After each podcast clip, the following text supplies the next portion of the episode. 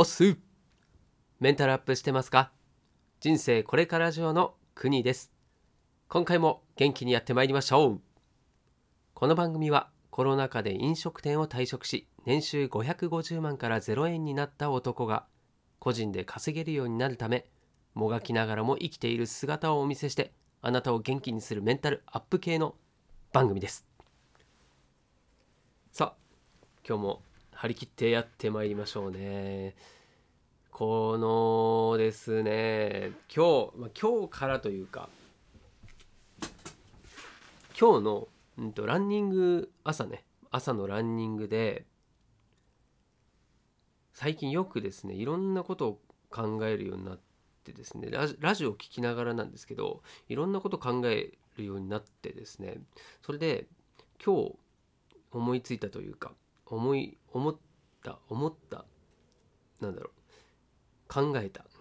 たのが、こう脱サラすることになってですね、で今までこうずっといろんなことを勉強したり経験したりしていく中で、このね、常にこうお金のことに対してはすごくいろんなところでこう知識をですね吸収してきたんですよ。で、あらゆる本だったり、あとはラジオだったり、そういったところで言われていることの共通点っていうのがいろいろあってですね、で自分でも一度そのお金のことに対しての知識だったり考え方っていうのを一度まとめようというふうに思いまして、それでどうせならね、こういったラジオ音声収録で話しながら、こう自分の思考っていうんですかね、今の状態はどんな風になってるのかっていうのを、ここで吐き出していこうという風に思いまして、今回のテーマ、お金を使う本質とは、消費を投資に変える3つの方法ということになってるわけでございますよ。はい。で、今日もですね、いつもね、最近は目の前にですね、ぬいぐるみを置きましてですね、ルビッチ君っていうんですけどね、ルビッチ君にちょっとこう話しかけるというかですね、はい、語りかけるようにいつもやってますんで、ちょっと斜めに体を向けて収録をしています。はい。で、ルビッチ君ね、お金のこと知ってるかな？僕もね、今までこうサラリーマンという立場で仕事をしていてですね、こう雇われた状態で仕事をしていたので、こうお金に対しての知識、もしくはですね、もうお金に対しての疑問っていうものを一切持たずに、結論としては、今まではお金は消費するものっていう考えでした。恥ずかしい話。はい。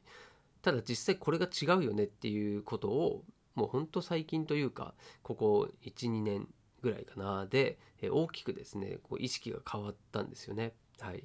で、そのことを今回話しようと思うんだけど、まず前提としてですね、お金は使うもの、これはそうなんだよ。だけど、ただね、なんとなく使う、自分が欲しいものを買うために使うではなくて、ちゃんとね、目的を持って使う必要があるんだよ。で、まずお金を使うという前提で、全部で4つちょっと今お伝えしようと思うんだけど、一つはお伝えするってルビッチ君におかしいね、伝えようと思うんだけど、一つ目は僕が今言ってた消費で、これはお金を使うことによって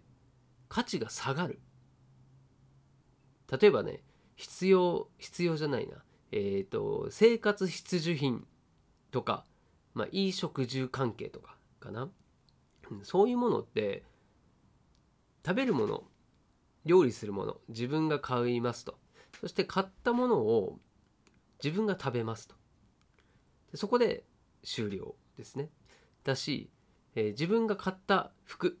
着ます。だ、これを例えば、どこかに売りましょうと。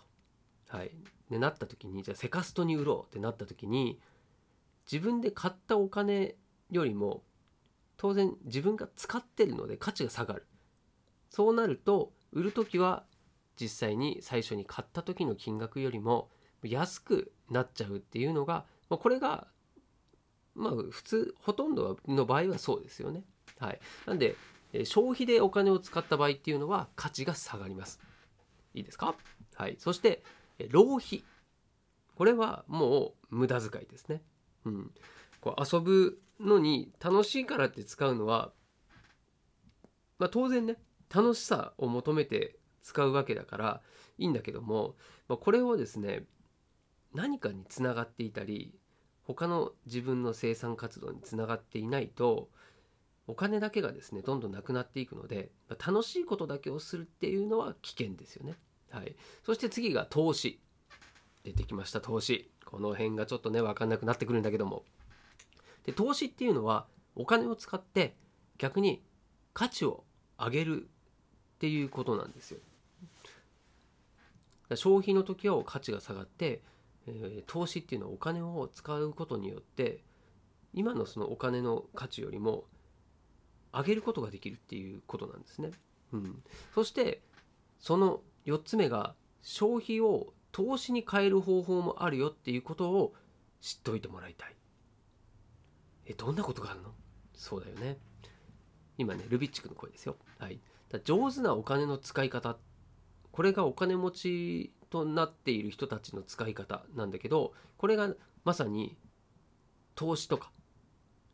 これをうまく使ってるよねっていうことでお金にお金を稼がせるっていうのがよく言われてます。そしてもう一つがお金で買った商品やサービスに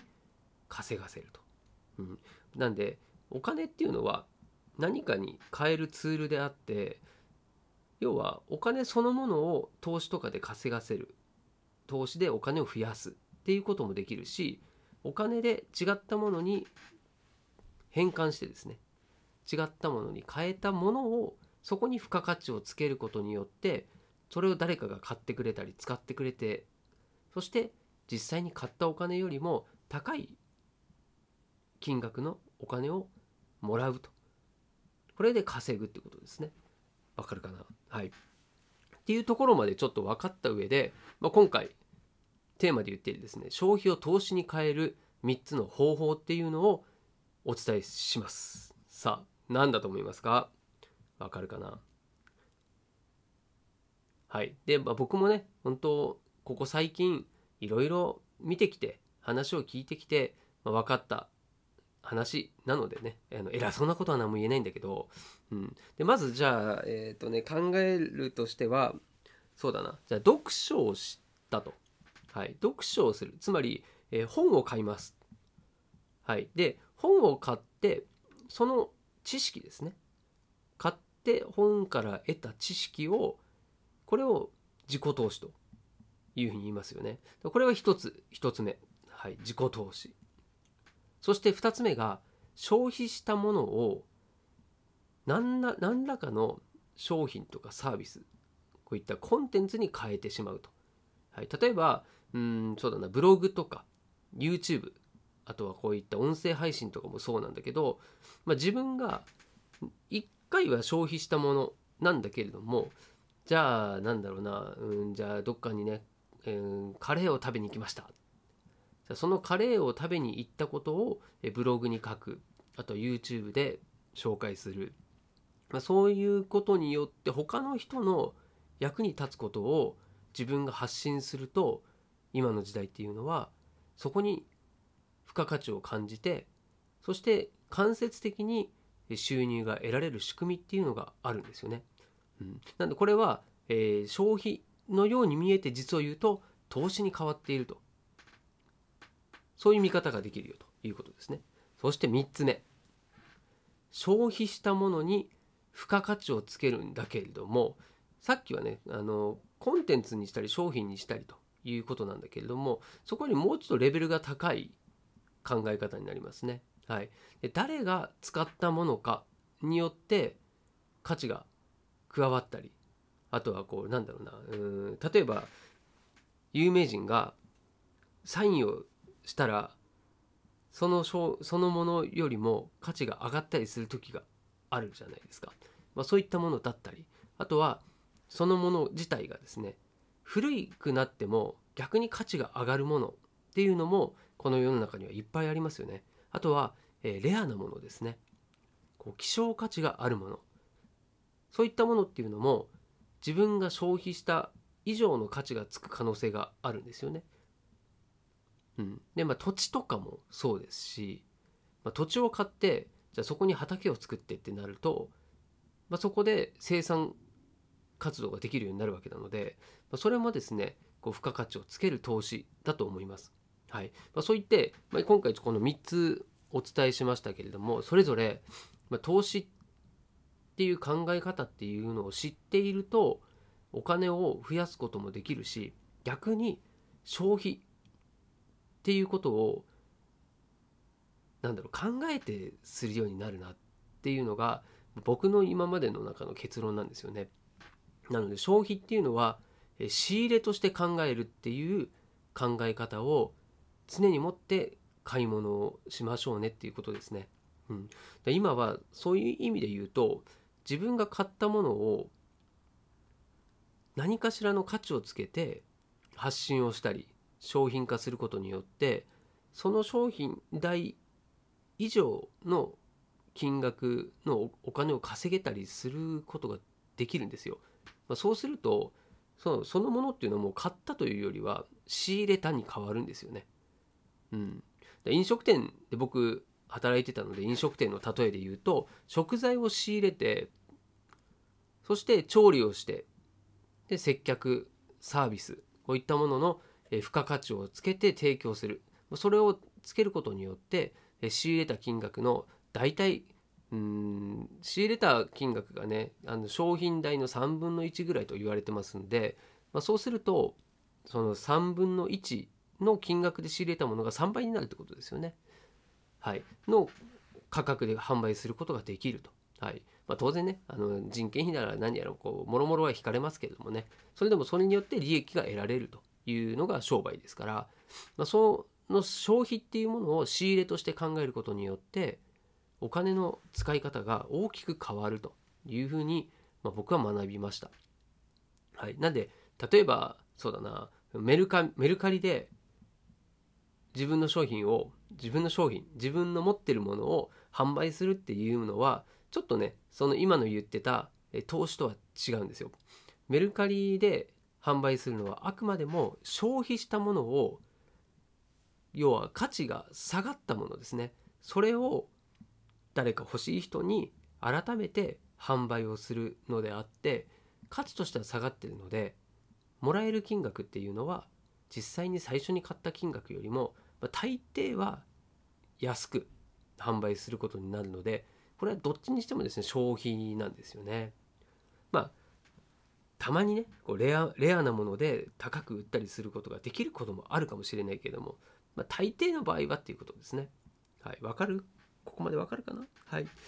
ということで、もうね、13分もですね、説明というか自分の中の頭の整理をしながら今ちょっとお話をしてみました。ね、なんでお金っていうのはそもそも等価交換をするためのツール、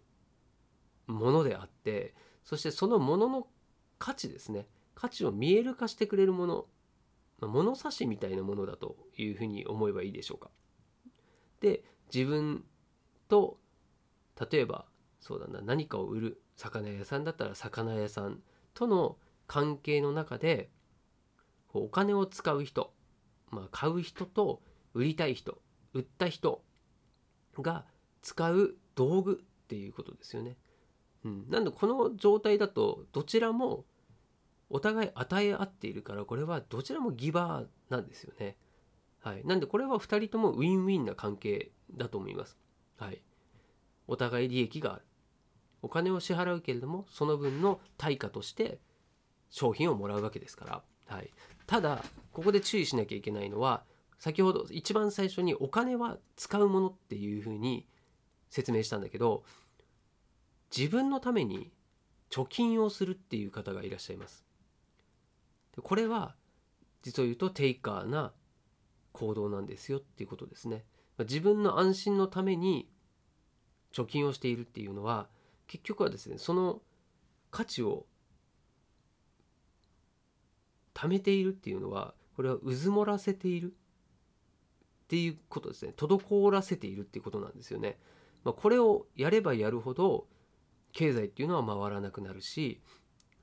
だったら投資とかをしてお金を循環させた方がいいよねってことだし、